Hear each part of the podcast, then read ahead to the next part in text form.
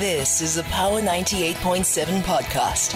Now we're talking. Subscribe to Power 98.7 podcasts in iTunes or wherever you get your podcasts. There's more on power987.co.za. All right, so the time is 12 minutes past the hour of 11 o'clock. Let's get into the nitty gritty of what it is to live in South Africa at the moment. Two weeks ago, there was a disturbing incident where a 13 year old, uh, just just past adolescence, a 13 year old pupil at the Primrose Primary School in Germiston went to school brandishing a gun and shot at the school principal. By God's grace, uh, the principal sustained injuries but didn't die. But the real question that was being asked is how does a 13 year old have access to a gun, let alone a gun that they were able to carry all the way to school, and let alone lashing out at a teacher. And before we completely turn our attention and focus on the 13 year old, um, you know, questions have been raised about what levels of frustration, trauma, anxiety a 13 year old has to go to school and do that. What is the environment like inside that schoolyard for a child to feel that the only way they can defend themselves is by carrying a gun to school. Now, this particular incident was preceded a month earlier uh, with a tragedy that struck the Old Oakdale Secondary School in Ennerdale, where a grade 8 student lost their life after being stabbed by a fellow learner. And this is not the first time we're hearing about, you know, violence on the school premises. Um, there have been numerous cases, numerous, too many to count, of bullying on school grounds and the worst kind of bullying. Not that there's any tolerable bullying, but we're not talking verbal exchanges here. We're talking fights that become uh, that lead to casualties and even at times fatalities. Um, last Friday, reports emerged of a of uh, six grade 12 students, so strict six matriculants from Nico Malan High School in Humansdorp, being suspended due to allegations of sexually assaulting a grade 8 pupil. So, school is where children are supposed to go to learn. Uh, they are entrusted to the teachers um, and the adults on the premises for their safekeeping, but it turns out this is where children are not the safest. The secondary issue is what are the pressures that young people are feeling that is leading them to lash out, act out, uh, be so angry? And where they don't lash out, they numb that pain with drug and substance abuse too many stories of drunkenness on school premises, people drinking those hubbly shisha pipes, uh, drugs as well. Uh, a lot of people that we talk about who are on all manner of drugs uh, from nyaope to Wunga, those are school going aged young people. What are the issues that are facing uh, young people in South Africa? And when there's this level of violence, where do we lay the blame? How do we apportion that blame? Many parents want to blame it on the government, but we heard our callers in the open line saying no.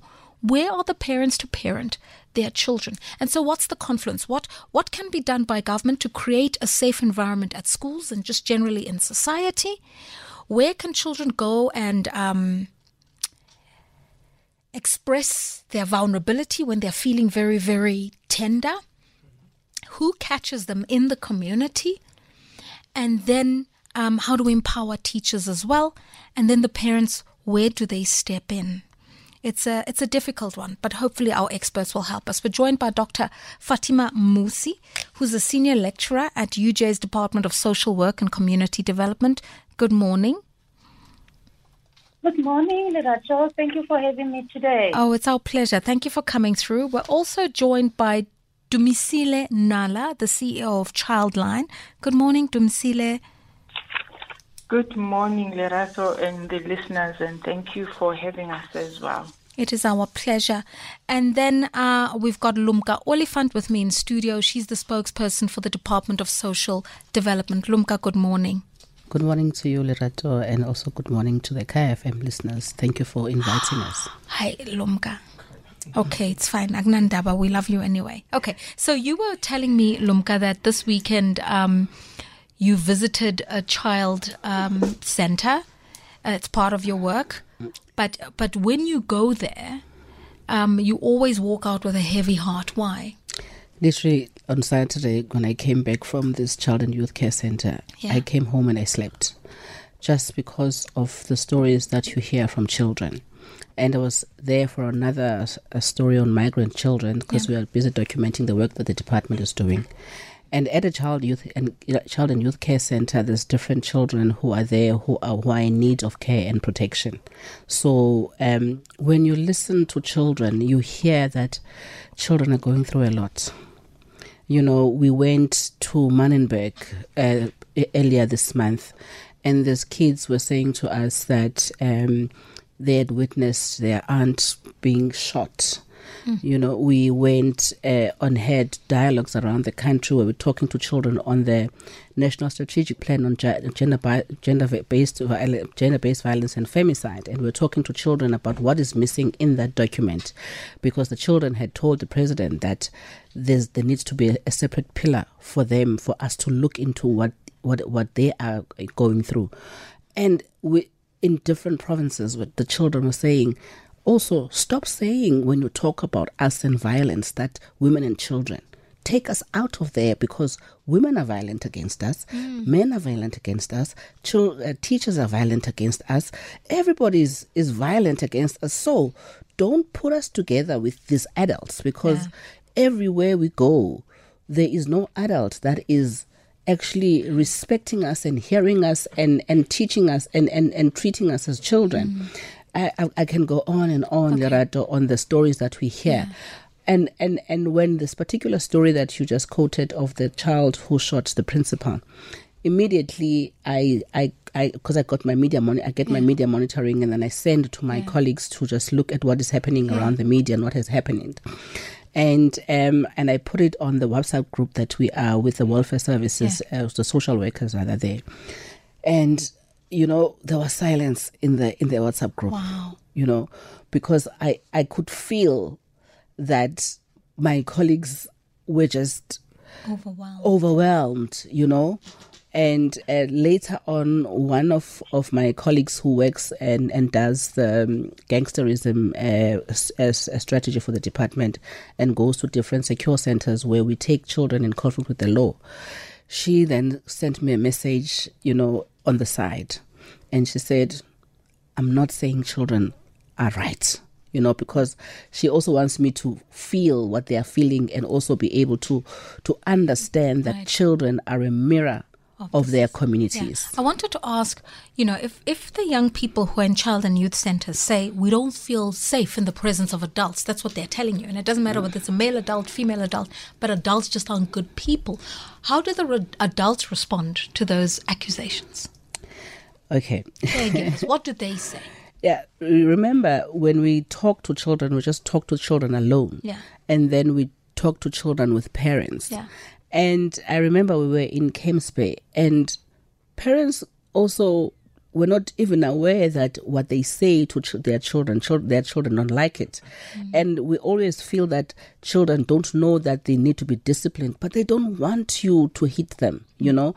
Um, in every uh, children's parliament that I've ever attended, um, the children always said, tell our parents to stop beating us when when uh, when when they when when when when they discipline us. You can open lines now when we talk about parents and disciplining children and saying we mustn't hit children. This conversation will turn upside down because we don't know how to treat with children you know? We don't know that we must talk to our children. We don't know that violence begets violence. And you were talking about our, our our history. We also come from a very violent history you know where also our parents didn't know how to to to be parents. They didn't know how to discipline us you know.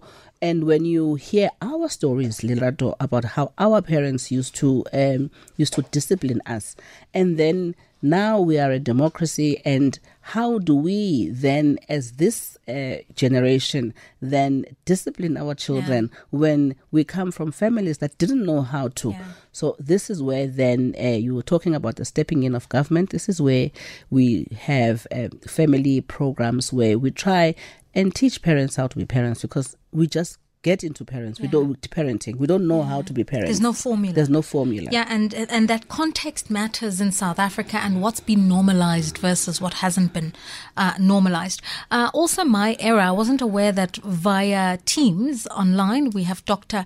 Nesizwa Titi. A researcher and lecturer at the University of Cape Town's Department of African Feminist Studies. Uh, Dr. Titi, good morning. Hi there. Hi, everybody. Hello. Thank you so much for coming through um, and joining the conversation. But perhaps th- let's do this. Let's give you the platform now, Dr. Titi, coming in with your background on African feminist studies. As Lumka was saying, uh, when we talk adults, we are using the holistic term of people who should be more aware, more responsible. It doesn't matter whether they're male or female. And of course, a lot of the narratives in South Africa around violence, around addiction, um, around, you know, um, behaviors that are harmful, a lot of those narratives center around the man and what men do or what men don't do. But children are saying they're not feeling safe even in the presence of women. Yeah. Um, it's a complicated issue, but I think that we have to understand first the um, the, the norms in which um, childhoods occur, mm. what children are exposed to, mm. um, what children are are made to, to, to, to live under. Yeah. So, and before we can even talk um, talk about that um, with I'm children, we need to first um can see where children live and its townships. Okay. So what's happening there? What are the norms there? What are the um, issues that determine the kind of responses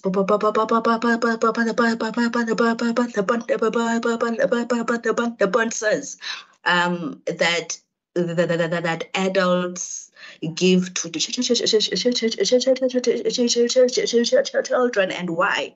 So it isn't about it isn't really about men and women. Um, it is about um, what, kind of lifestyles are there and what um the, the, the causes are. So let's talk a bit about the environments a bit and see what what what what what the, the, the causes are. Okay, thank you for that, uh, Dr. Titi. So Dr. Titi is saying uh, that we have to go to the root causes and we have to understand the normative basis in which parents parent their children. And I think I've often heard Power FM listeners saying, without without being too judgmental, but saying there's something to be said for young people becoming parents too early. Because when children are forced to be parents, how are we expecting them to really have the requisite emotional, mental skills and tools to parent their children? And, and some people have actually thrown that out as an additional variable. Dr. Fatima Mmusi, let's bring you into the conversation from your observation. What is what is at the heart of so much violence in our communities and in our homes and in our schools. Lumka said we have to understand South Africa comes from a history of terrible uh, state sponsored violence, and we can't uh, ignore that. It's true, you know, and that violence then filters through throughout society as a whole, where it's okay. You know, people were having an argument in a shop and it went pear shaped and somebody got stabbed. It doesn't happen like that anywhere else but in a country where people solve issues through violence. Thank you, Lerato, for making me part of this very important, but also at the same time a very um, sad reality of our time. Um, I agree 100% with Lumka's saying, and I think for me it brings back to what where my viewpoint stands that um, violence is a very complex thing, and we, we, we, we need not to make a mistake of looking at it from one angle. For me, it's a, a multifaceted social issue because it, it, it goes from an individual up until the society in general.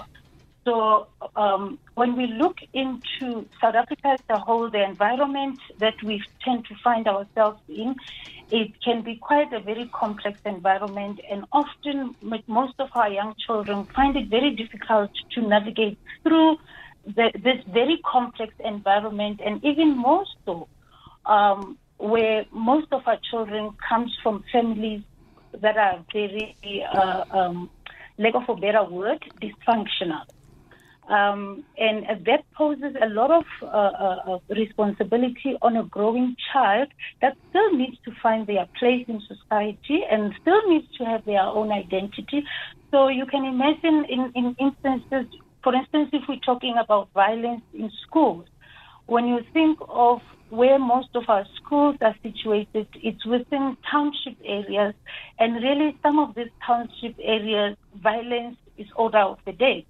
And unfortunately, for most of our children, um, what they tend to see as role models becomes um, these people that are available in community that present themselves in a certain way and they are seen as having power.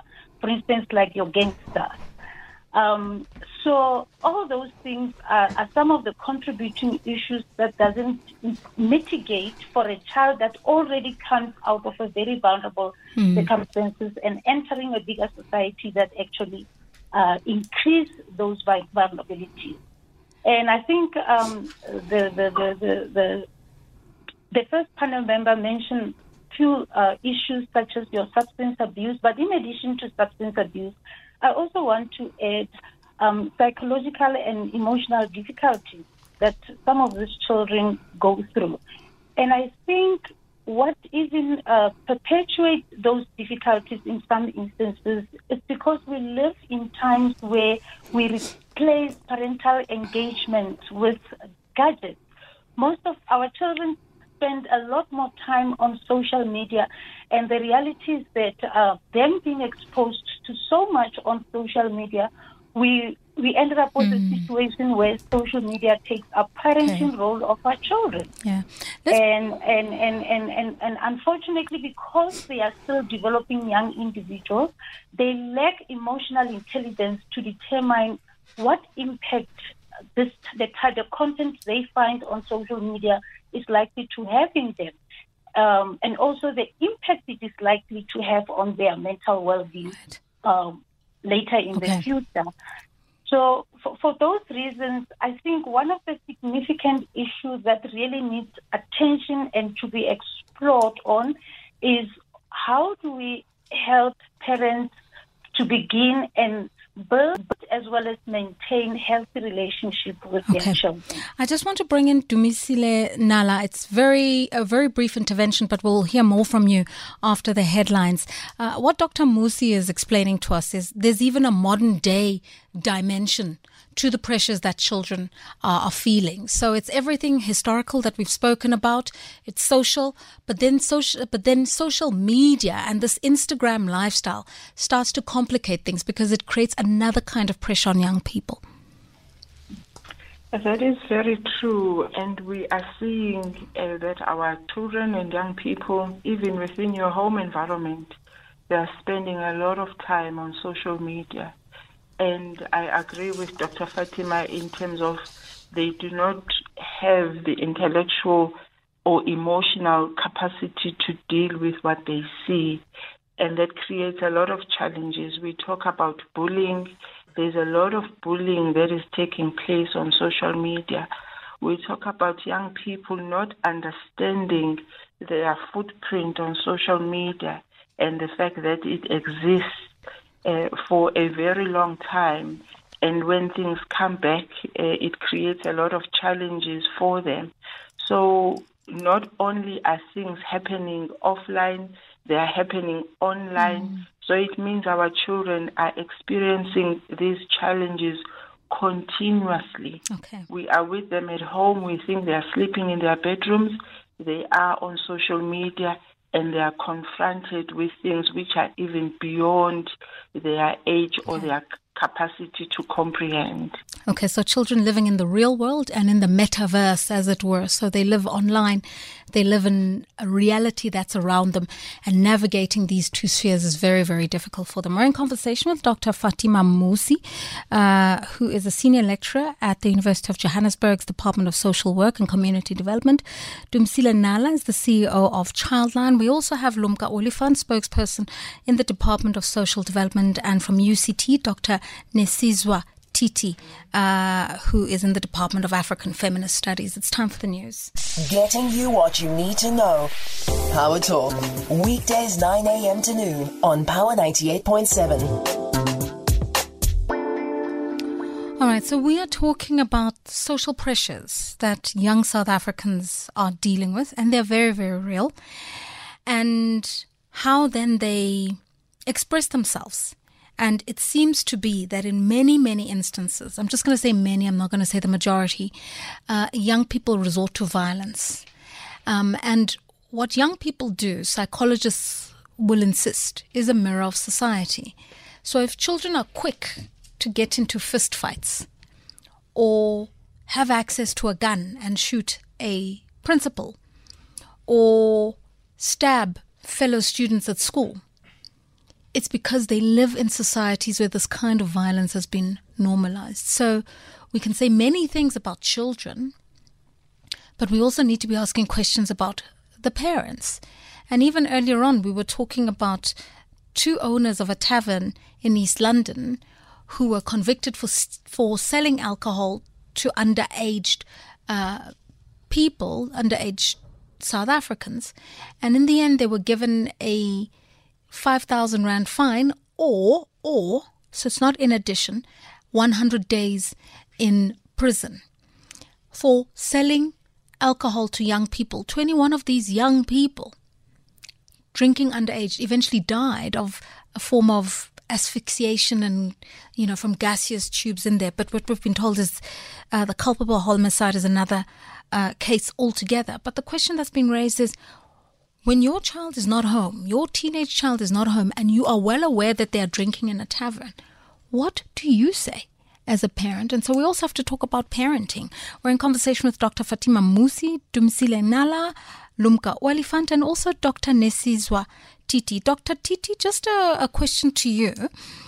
And um, this one is a disturbing one about um, last Friday six matriculants, so grade 12 students, being suspended from school over allegations of sexual assault of a grade 8 pupil. So um, it's not only that children are going to school and being bullied, which is unconscionable, it's that even young girls get raped at school.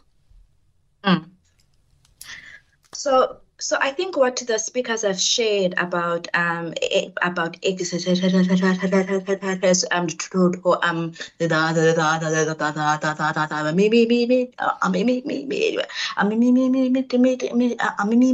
media is is important. Um, there is a problem that we are facing, and and it is it's porn.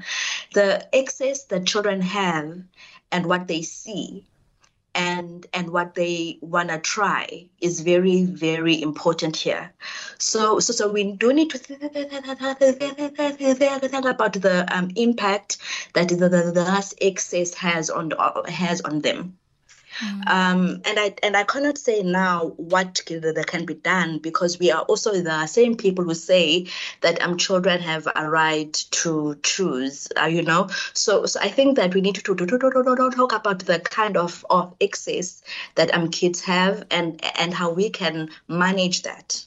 Yeah. I'll, um, I'll stop there. Thank you so much. Thanks for your interventions.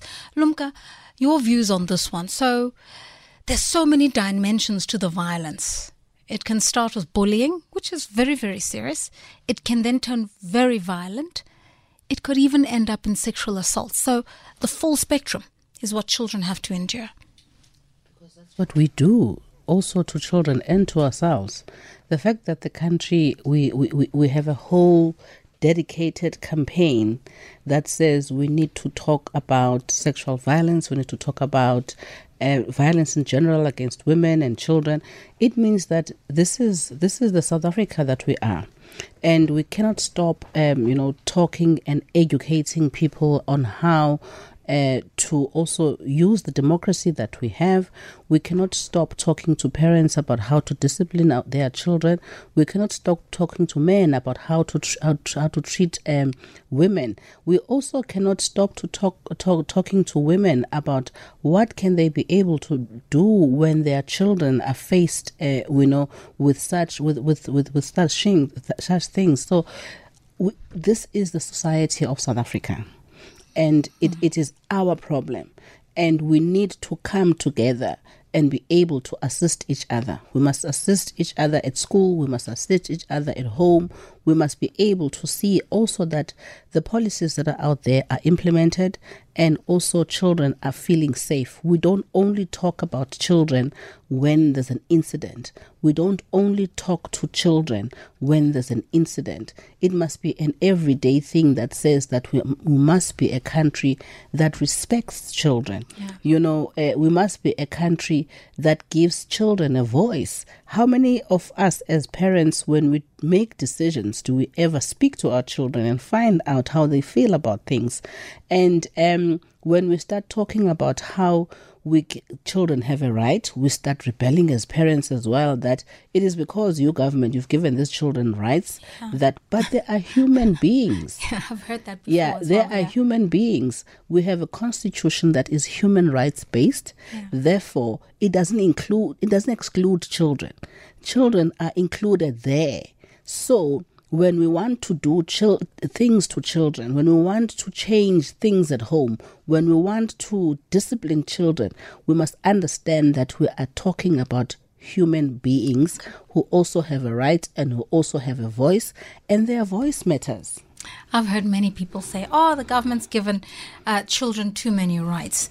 So let's just understand whether the principles of the Constitution come into play and where the latitudes of parents to parent their children begin. So, in other words, for parents to say, Yeah, I, I will comply fully with the law and the principles of the law, but this is still my child and I feel I need to discipline them or correct them the best way I know how. But correct the child with love speak to the child like she he she he or she is a human being yeah. you know um, even the words that media use when describing children when they are in conflict with the law you know yeah. i read headlines that say delinquent children when government is trying to also say be soft when you when you're speaking to children who have committed a crime don't call them criminals call them children in conflict with the law. You know, uh, we, we, we, yeah, we, we don't send our children to jail. Uh, we send our children to secure centers. So there's also even language that government has has for us so that you can be able to understand that we want our children even when they commit crime to still be loved to still be seen you know and and and and and treat them and have a second chance. Don't condemn them to a life of nothingness. You okay, know. so let me let me push back a little bit by asking a question. From where you sit in the Department of Social Development, with the experts that you work with, and um, uh, many of those on the front line, such as social workers, what are the reasons you believe that are causing this rising tide of youth related violence. I don't want to use the words delinquency, but certainly addiction, um, behaviors that end up creating a situation where children are in conflict with the law. It feels like, and I don't know, you can give mm. us the stat, it feels like there's more and more and more of these instances. I don't know if the, the, the data supports that.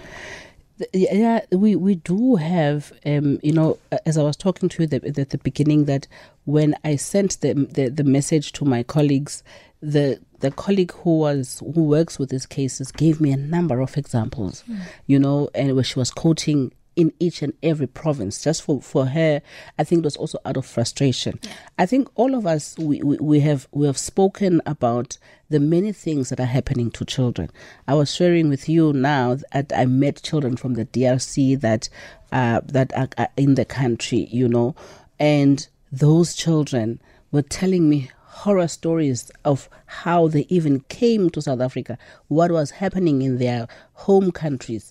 The one child uh, doesn't remember anything about the DRC, but she rem- he remembers uh, going to Angola and staying in Angola and coming back to South Africa.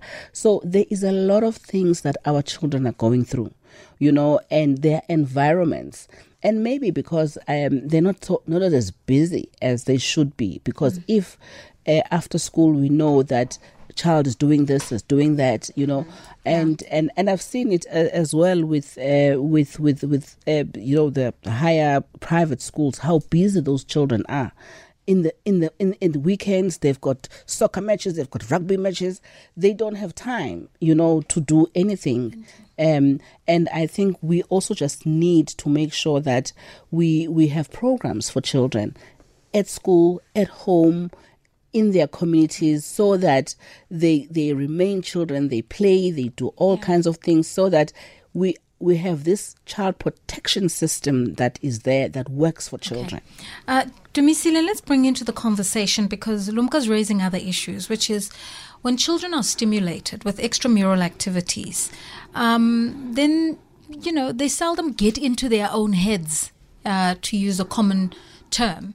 The irony, though, is we do hear of many, many instances of mental health problems within the private schooling system. So um, I'm not sure that it's entirely true that, you know, um, just by keeping children busy doesn't mean they're going to have mental health. But there's definitely an issue here uh, that, that, that is related to poverty and access, wealth mm-hmm. and opportunities that compounds the problem, is what I'm hearing Lumka say. Mm-hmm. I, I agree. Um, I think, you know, maybe just to go back a bit, we were talking about an environment that feels overwhelming for us as professionals in our attempt to help children and families. So you can imagine how much more a child and a young person feels overwhelmed by all that is happening around them. And I think when we look at interventions, we cannot look at just one aspect we have to look at it in a comprehensive manner. And I do believe that sports and activities that children are interested in, it contributes a lot in terms of helping them feel contained. It helps them feel disciplined and challenged as well. So we could look at that in terms of an individual level. But also from there, you look at how parents then engage with that. Because when we talk about children being busy and involved in sports, it's about parents and caregivers being involved and participating and encouraging children in those instances.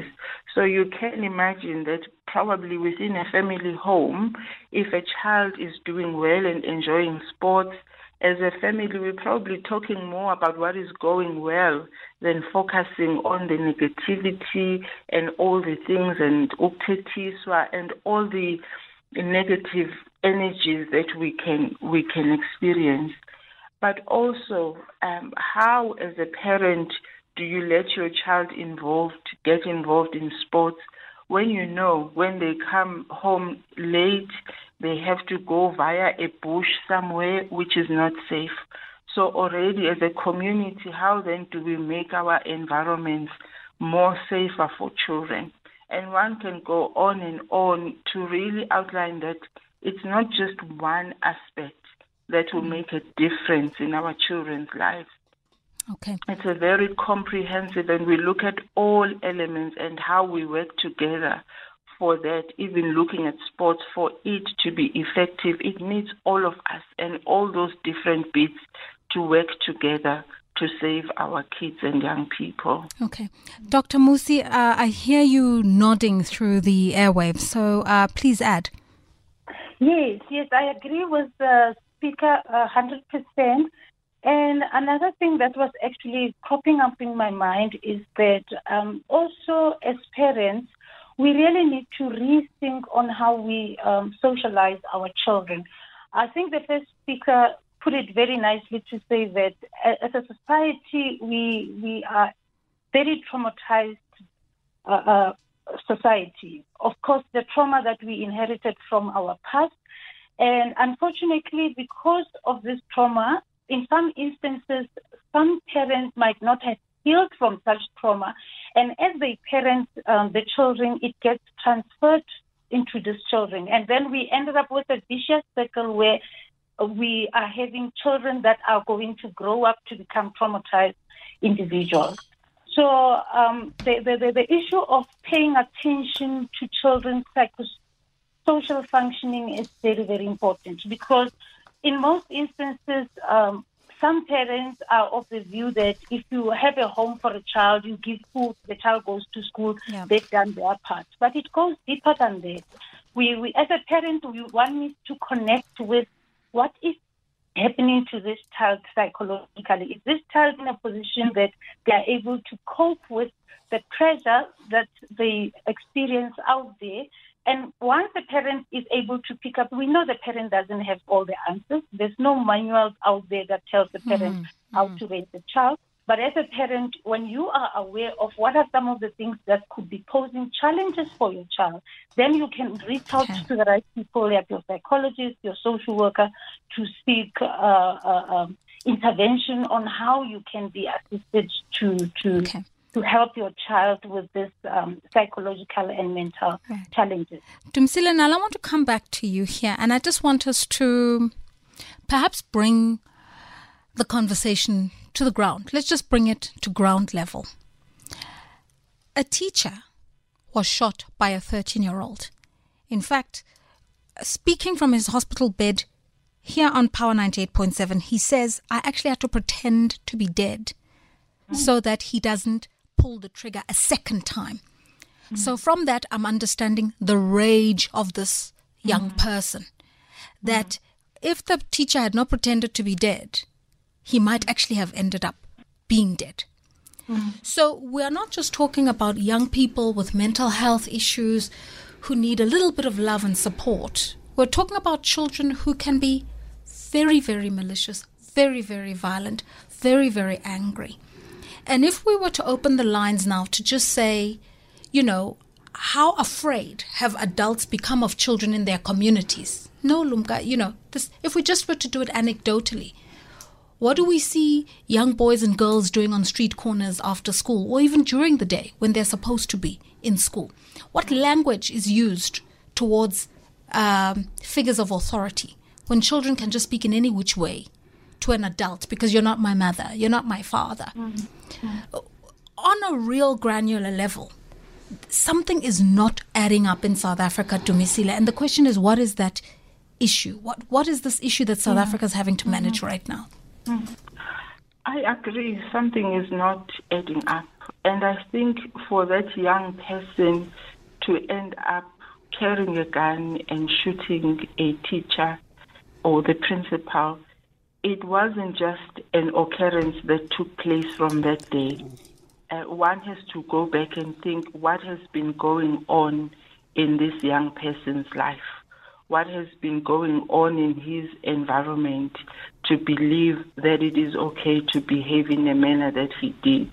Yeah. And it is possible that something happened within the school or the principal just happened to be that voice of authority uh, which somehow was in the wrong place at the wrong time and found himself being pointed with a gun. Yeah. So, you know, when children grow, they don't grow being aggressive or wanting to kill. It is something that we as adults, as communities, as government, all of us, it is something we expose them to and they absorb it over time and then it leads to this. Of course, as an individual, children have particular personalities that interact with what we expose them to. So one has to, I don't think, as we, we were saying before, it's a simple, straightforward answer or explanation. Mm-hmm. It's a very complex thing, but we have to understand what has happened to lead us to where we are now. Because this child did not wake up and say, I'm taking a gun, I'm yeah. going to school and going to shoot someone. Yeah. Okay. So so it's a build up. Dr. Mmusi, perhaps you want to add to this as well because I hear you also nodding. And the issue is, you know, kids are, are, are a reflection of society, but does it mean society's become this violent and with such impunity? Absolutely.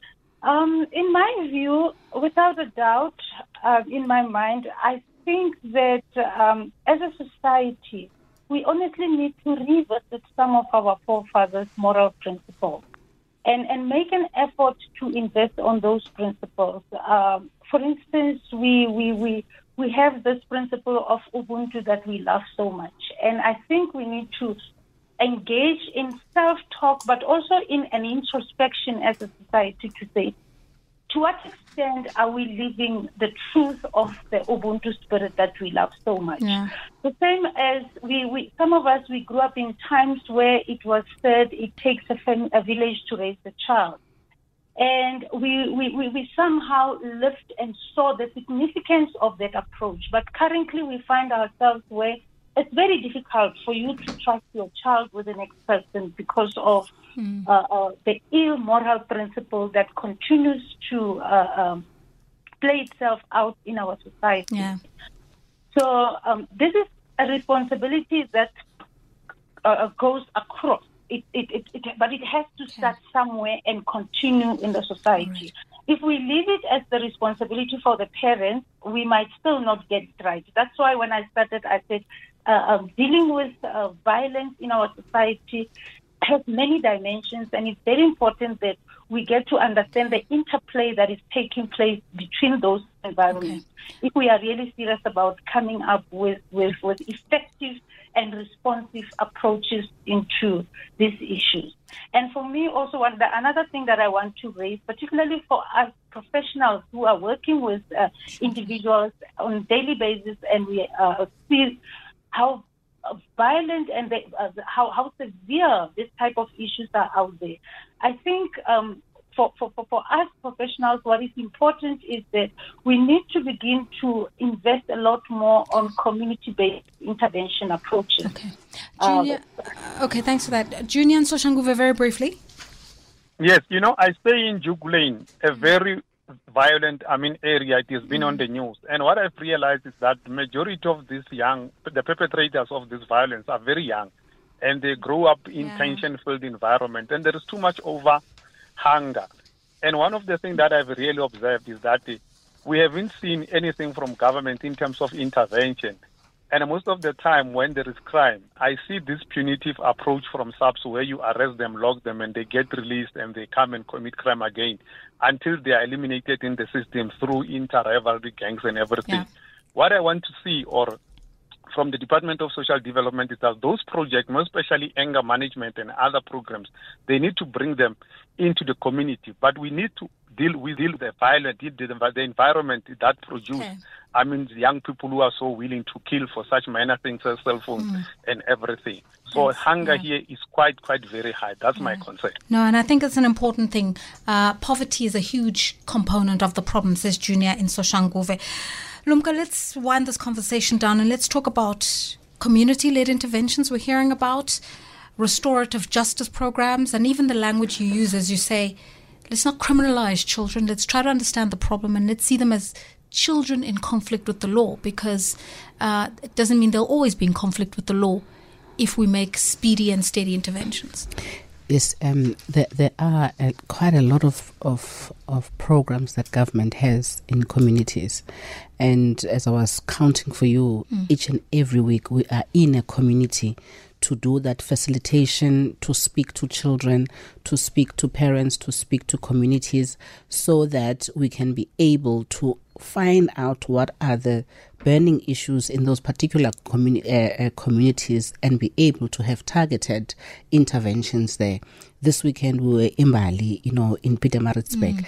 There's been a lot of violence in Bali, in Pietermaritzburg, people being killed, and social development is that department that has to go there and be able to find out what's the matter here mm. so that we can be able to feed into all other departments if it is an issue of um, sport is an issue of we are that department that has to be there to be yeah. able to say so uh, we we try to cover as many as many communities. You can talk to me about many communities and the things that I see because we are forever yeah. there, you know.